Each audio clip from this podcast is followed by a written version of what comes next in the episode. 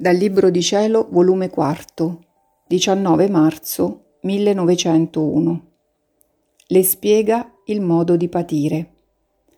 Questa mattina, trovandomi tutta oppressa e sofferente, molto più per la privazione del mio dolce Gesù, dopo molto aspettare, quando appena l'ho visto, mi ha detto Figlia mia, il vero modo di patire non è guardare da chi vengono le sofferenze né cosa si soffre, ma il bene che ne deve venire dalle sofferenze. Questo fu il mio modo di patire. Non guardai né i carnefici né il patire, ma il bene che intendevo di fare per mezzo del mio patire e a quegli stessi che mi davano da patire. E rimirando al bene che doveva venire agli uomini, disprezzai tutto il resto e con intrepidezza seguì il corso del mio patire.